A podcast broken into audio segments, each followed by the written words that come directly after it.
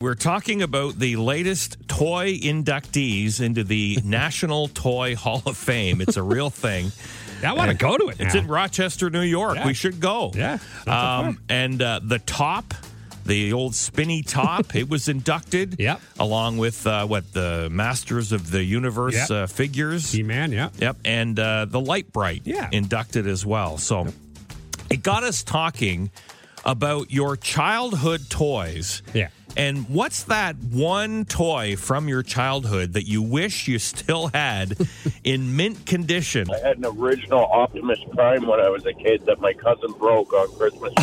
Oh yeah, I'd love to have that still. wow! Do you still talk to your I cousin? was just gonna say. Yeah. Have you disowned him Yeah, yet? we're, we're pretty close though. We actually we, we grew up together. We're like brothers, right? Yeah.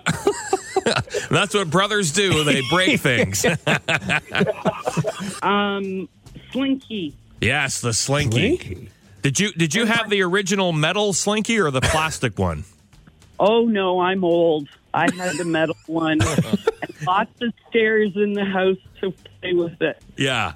I could get it going down the whole flight of stairs.